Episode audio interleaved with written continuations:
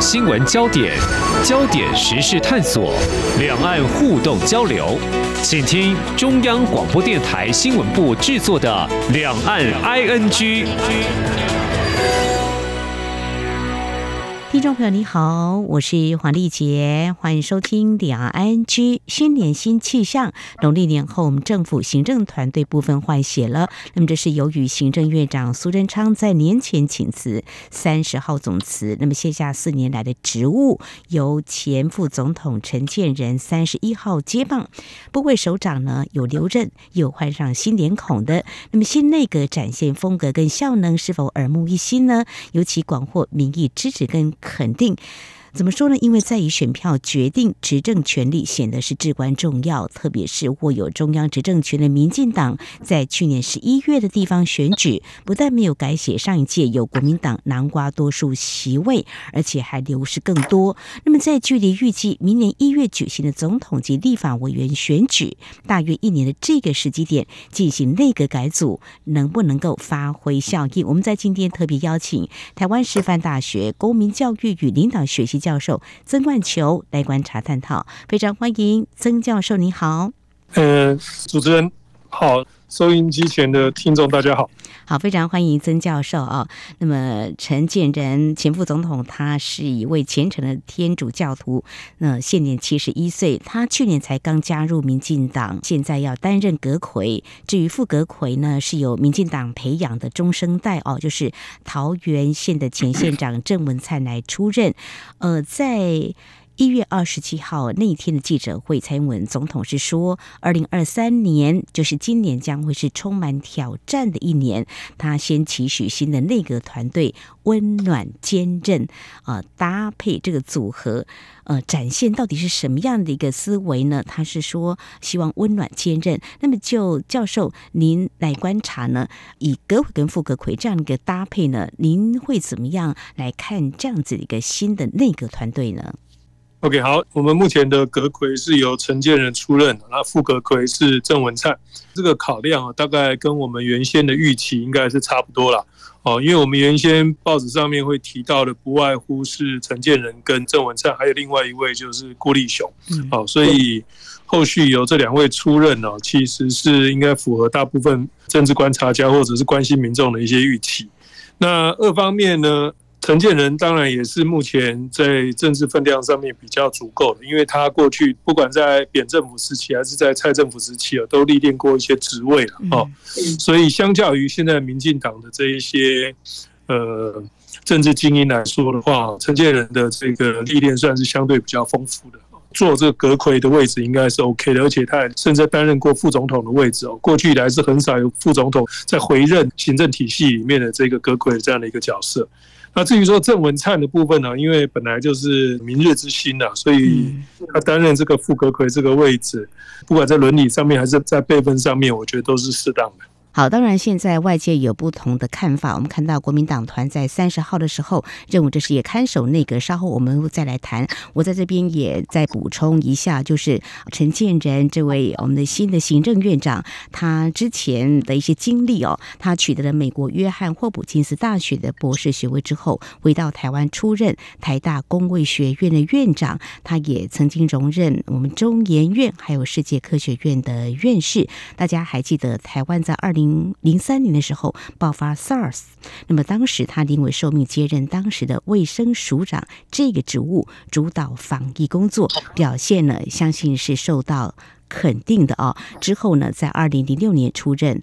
国科会的主委，在二零一六年就诚如刚才教授所提到的，他跟蔡英文总统搭档啊，成为副总统登上大位哦。那么对于他即将出任阁揆，桃园市长张善政昨天呢，他提到哦，他跟行政院长陈建仁在国科会。曾经共事过哦，他对他非常有信心，也期待新的这个阁揆跟副院长郑文灿呢，他们两位继续呢力拼哦。谈到这里，我们接下来就要请曾教授，我们再来谈。以目前内阁局部改组，蛮多人留任，但是也有一些新的脸孔。你觉得是比较偏保守审慎，或有试图积极革新这样子的一个企图心呢？呃，我想这一次的内阁改组哦，呃，主要还是以这个稳定为主。呃，我们可以看得到，呃，真正新面孔的人并不多了，撇开阁魁跟副阁魁，大概就六位哦。那这很明显用人的考量啊，还是以这个政策的延续为主。好、哦，那至于说这个给民众耳目一新呢、啊，恐怕不是目前蔡政府的一个首要考量。是目前看起来，如果说以行政院长苏贞昌他在位已经有四年，的确，呃，政策延续性还是很重要的。我们知道，在每年都会有预算的编列或政策，是不是应该继续来推动？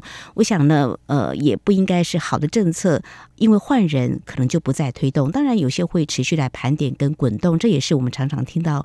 政务官会说的哦，目前是以稳定为主，那么继续把好的政策来推动，让民众有感哦。至于我们再回到这个时间点，或许大家呢也会有这样的印象，就是在去年十一月的九合一的地方选举，民进党被认为失去了蛮多的票源，那么当时呢内部呢。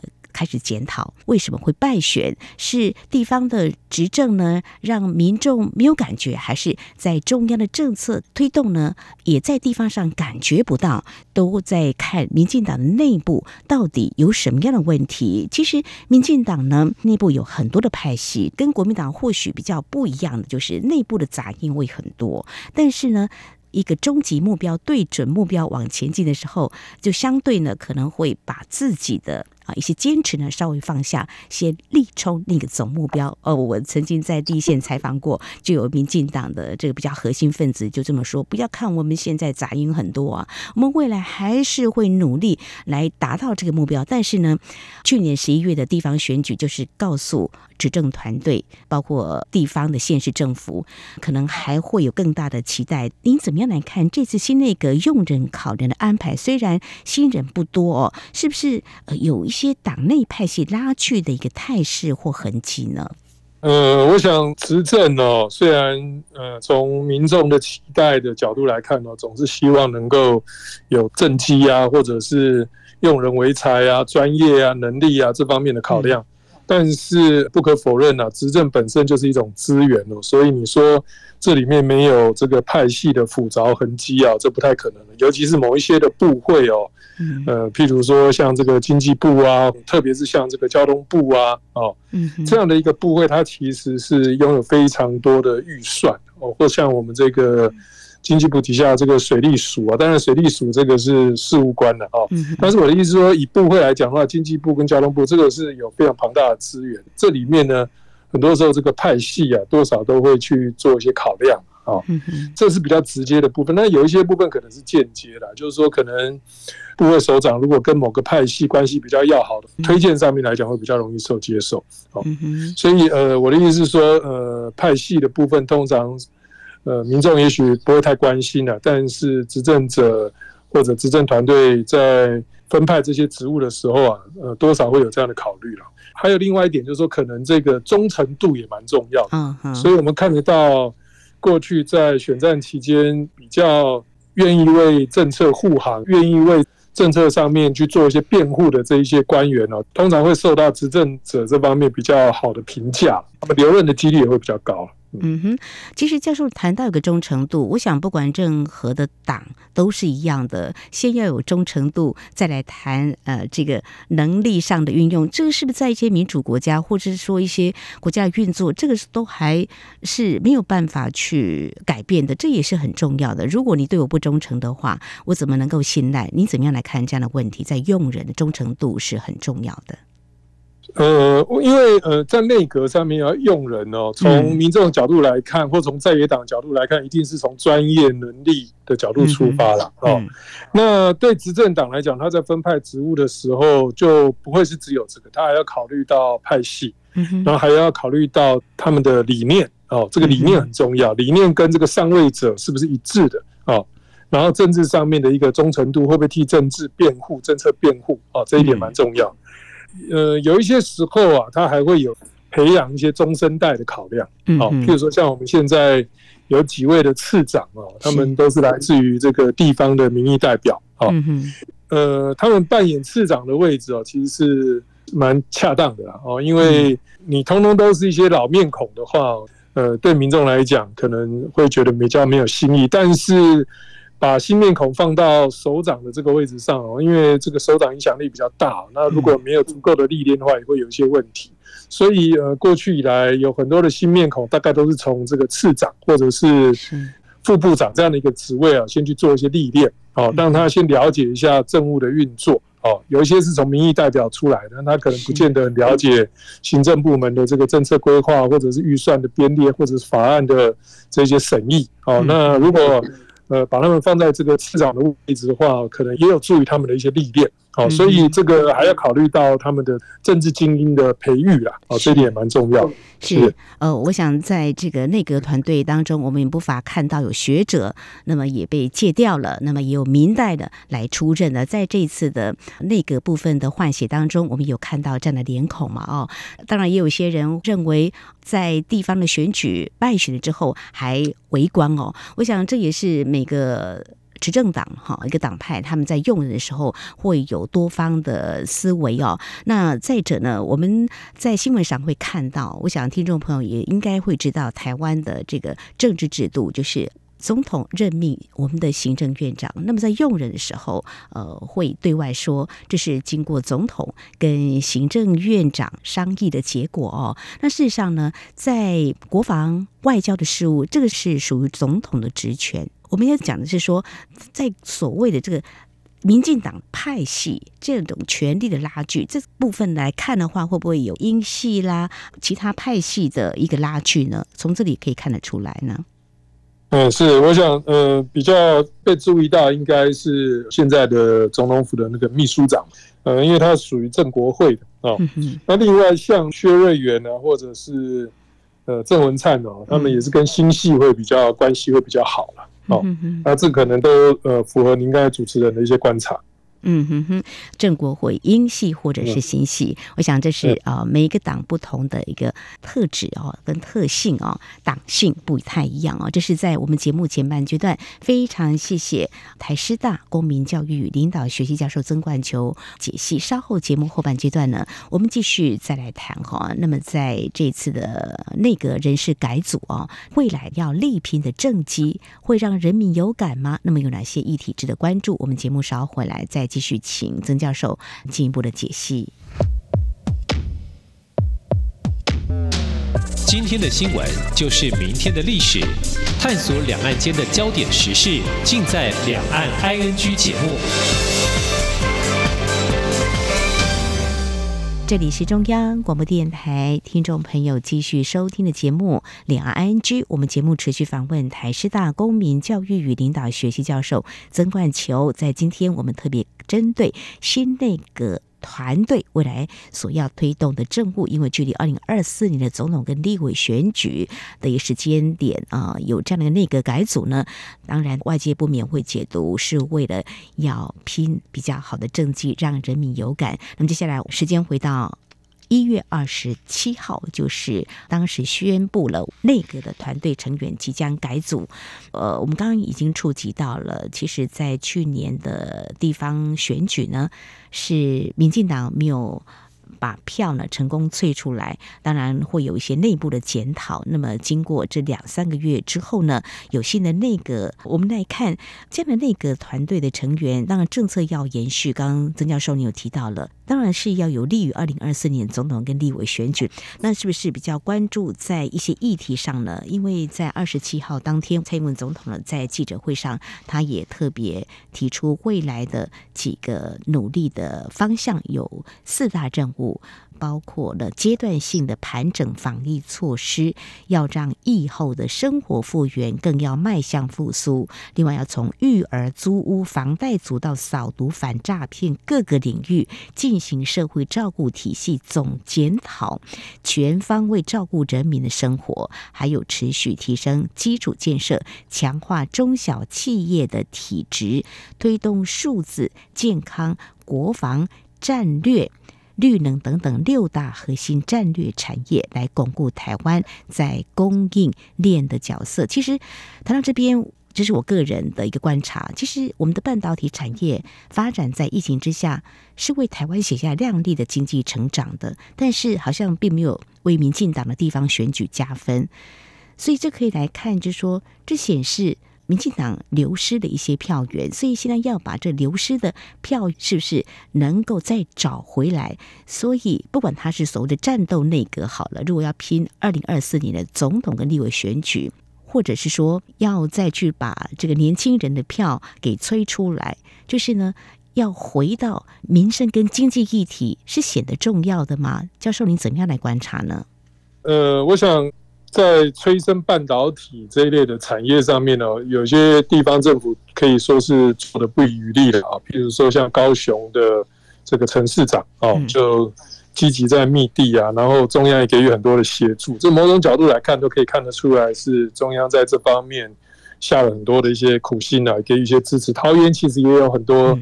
啊，包括新竹也有哦，但是这个东西是不是一定能够转化成选票，在地方选举上面来讲是肯定有帮助啊，因为你增加一些在地民众的一些就业的机会。嗯但是你到了这个未来的选举上面来讲哦，因为这个议题就很广泛。换句话就是说，你不管刚才主持人所提到的这种社会福利啊，哦，或者是医疗啊、保健啊。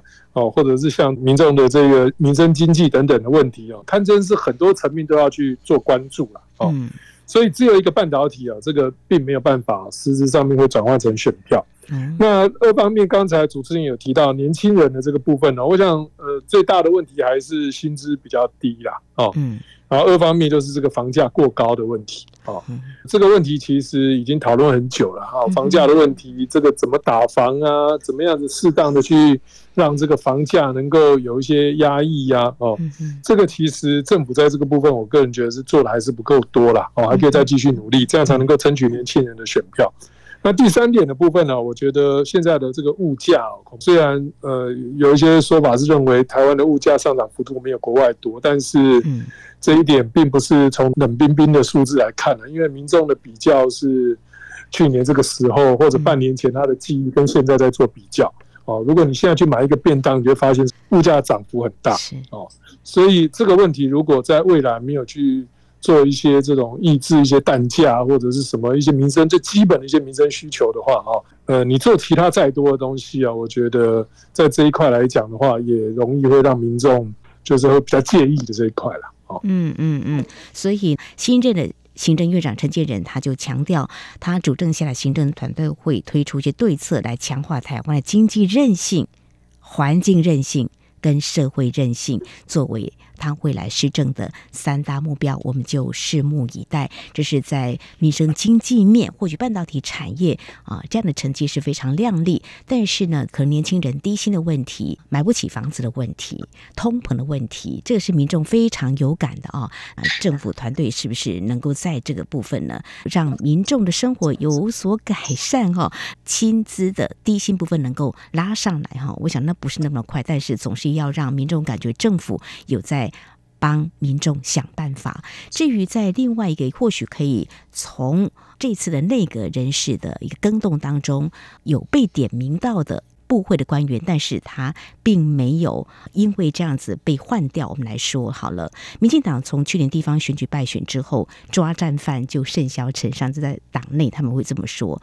那么就以农委会这个部会来说好了，因为这一两年中国大陆禁止台湾的农渔产品进口，所以怎么样因应就成了考验。其实中国大陆也不只有对台湾这样，他对一些国家，比如说立陶宛，他跟台湾走得很近，更友善，也是采取这种方式，就是他的。筹码很多，这是政务官失职吗？或没有因应的好，或说中国对台工作的阶段策略吗？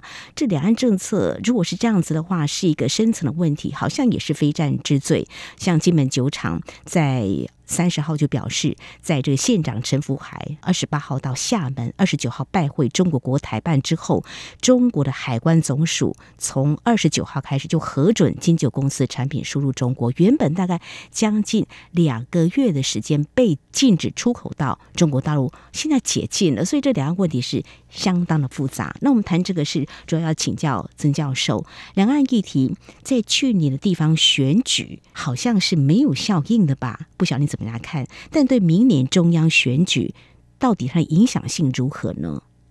嗯，呃，因为呃，地方选举哦，民众在乎的就是他生活圈范围内日子过得好不好然后他会去关心呃这个市长有没有在做事，哦，他改变了一些什么东西啊？譬如说你把铁皮屋都拆掉啊，这个从化区啊，哦，这个河滨公园的建设，这个民众很快就会看到。那他就愿意投票给你啊，那这个是地方选举的层次，但是在中央层次来讲的话，就不是完全这么一回事啊，因为它牵涉到的层面会比较广啊，那所以很多账都会算在中央政府的头上，那这个是内政的部分，另外还有一部分就可能会牵涉到这个两岸关系哦，台湾、美国、中国三角之间的关系哦，所以你这个国家的安全啊、国家的定位啊、和平啊，或者是这些相关的问题哦。包含这个兵役制度等等，它全部都会扣紧在一起啊，所以这个也就呃造成了地方选举上面来讲，它民众关注的议题可能会跟中央层次会有点不一样。嗯，是。那明年的选举的话，中央可能就会思考就不同了。如果说两岸议题或两岸的情势有一些变动的话，都可能会影响明年选举，应该是会很明显的会有一些牵动，可以这么说。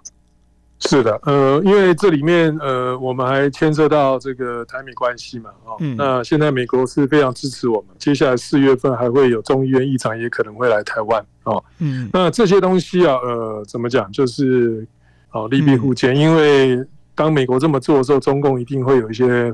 反制的一些作为啊，台湾政府夹在这边就要靠智慧去应付了，不然的话，他可能得了某一些选票，但是也可能会失掉某一些选票。嗯，那相对另外一个角度来看，如果中国大陆它有一些，比如说对台的工作，会让民众感受到，可能让一些人没有了工作，那你觉得？在近年，台湾的民众对于中国大陆的动作，呃，他出手的话，觉得这几年会有什么样的一些影响呢？呃，如果从中共呃对岸的一些态度哦，你会发现到，可能他们慢慢也发现到说，某一些的作为对于台湾来讲，譬如说这两天好像金九又开放了，对不对？还有一些。呃，登记注册的东西嘛，哦，不止只有限于酒类。你从这边你可以看得到，我相信他们内部也在做政策学习啦，哦，也就是说他会去了解一下说他们的一些作为哦，对台湾来讲一些农民比较不利的一些作为，看看台湾内部的一些反应。那如果台湾对这个东西并不会去归罪于执政党的话，哦，那他们这样的做法对他们来讲就没有加分作用，甚至还有扣分作用。所以他们会在这边不断的用各种手段去。test 一下岛内民众啊，对于这个一些他们作为的一些反应啊，来作为一个下次的因应的一个参考。嗯哼，好，所以我们也可以来继续观察中国大陆的一些相关的反应啊。曾教授认为，他们也在做一些政策学习 test 来试验一下，到底台湾民众买不买单哈？他们的一些强硬的做法或比较软。调的一个施压哈，那么对台湾到底会有什么样的冲击啊？好，这一次的新内阁是我们蔡英文总统到二零一六年上任以来第四次更换阁揆人选了哦。当感受没有获民意支持及民众拥戴，就调整行政团队，这是不是民主制度当中好的一种？运作机制跟提醒呢，否则呢就会继续推动下去，民意没有办法展现嘛。那还好有这个选票可以来做民意的表达，但呃，我觉得可能还是要掌握民之所向哦，因为国家机器还是很大的啊，运作重在怎么样展现效能。所以最后老师是不是来谈适时的更换一些政务官或是一些人才放进来？这样是不是一个蛮不错的提醒制度呢？还是你觉得应该怎么样的做会更好？因为每个党都有它的不同的一个党性跟思维。是，那我想这个部分呢，就是我们要讨论的东西，就是哪些因素啊会影响到政府的绩效。嗯哪些因素会影响到政府的行政效率或行政效能？嗯，那以目前的这个背景来讲，最重要就是呃，我们牵涉到的议题就是内阁改组嘛。那内阁改组其实就是 leadership turnover 的问题啊，就是领导者去做一些转换的问题啊。但其实影响政府绩效的因素很多啦，哦，包含这个法制面啊，包含资源的配置啊等等啊。但是呃，这些东西都是属于中游下游，最上游的部分其实是会牵涉到领导。哦，会牵涉到制度的问题。那我们撇开那个制度的不谈，我们现在就专门谈人的部分哦。嗯，那人的部分其实经验蛮重要的哦。那我观察目前的这个内阁哦，主要还是以稳定为主啦。哦，那这个议题哦，呃，你说大幅的变动给人耳目一新的感觉，它看起来好像是好处，但是你反过头来想，哦，你剩下的任期待只有一年而已。那你剩下一年就要选举了，你想想看，如果说这个时候大幅变动，然后这会是一种什么结果？通常你坐到那个位置上的人呢、啊，通常都还没有经历过相关的经验啊，哦，至少没有经历过特定部位的经验，所以等他要上手啊，至少要一年啊。嗯，再聪明的人要半年到一年，也就是说，他每一件事情都碰过一次之后，他第二年才开始会抓得到一些 know how。嗯，所以你你从这个角度来看，蔡政府微幅调整啊，其实是合理的哦，是可以接受。哦，那呃，再加上你换人，你还要有磨合期的问题，有信任建立的问题，他要跟底下的事务官要建立这种信任关系，然后呢，当事人本身还要有承诺感。哦，那过去的这个首长承诺的东西，在他任内的不一定他会有承诺感。嗯，所以从这个角度来看，变动幅度不宜过大哦，这个是呃必然的。哦，那最主要一点是我们的时间不够了，哦，只剩下一年了，所以。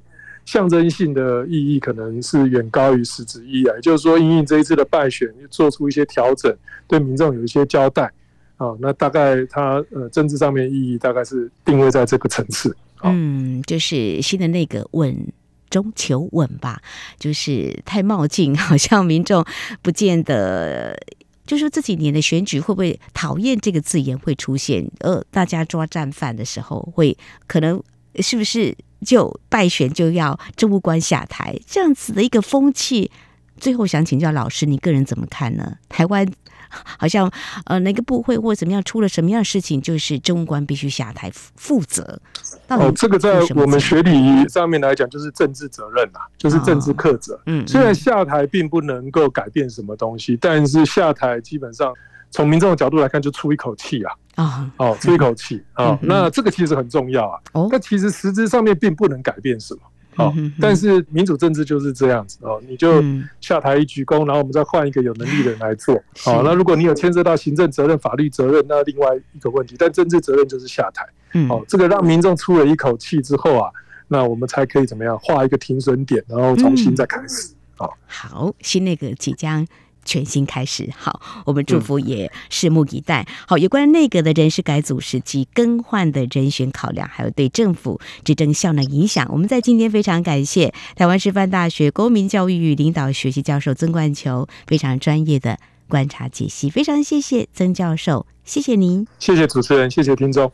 好，那么在相关新闻焦点，内阁今天正式交接，现任行政院长苏贞昌说：“生命就是他的任期，服务是志业。虽然刚辞掉工作，但要服务的事情还多得很。他会心怀国家，感谢栽培。他的力量虽小，但国家如果有需要，就算我一份。”今天交接典礼是由副总统。赖清德监交，他说，行政院前院长苏贞昌过去四年来充分展现有政府会做事的精神，如今阶段性政务已经完成，在关键这一年，新任院长陈建仁将是疫后照顾民众、推动政务的最佳人选。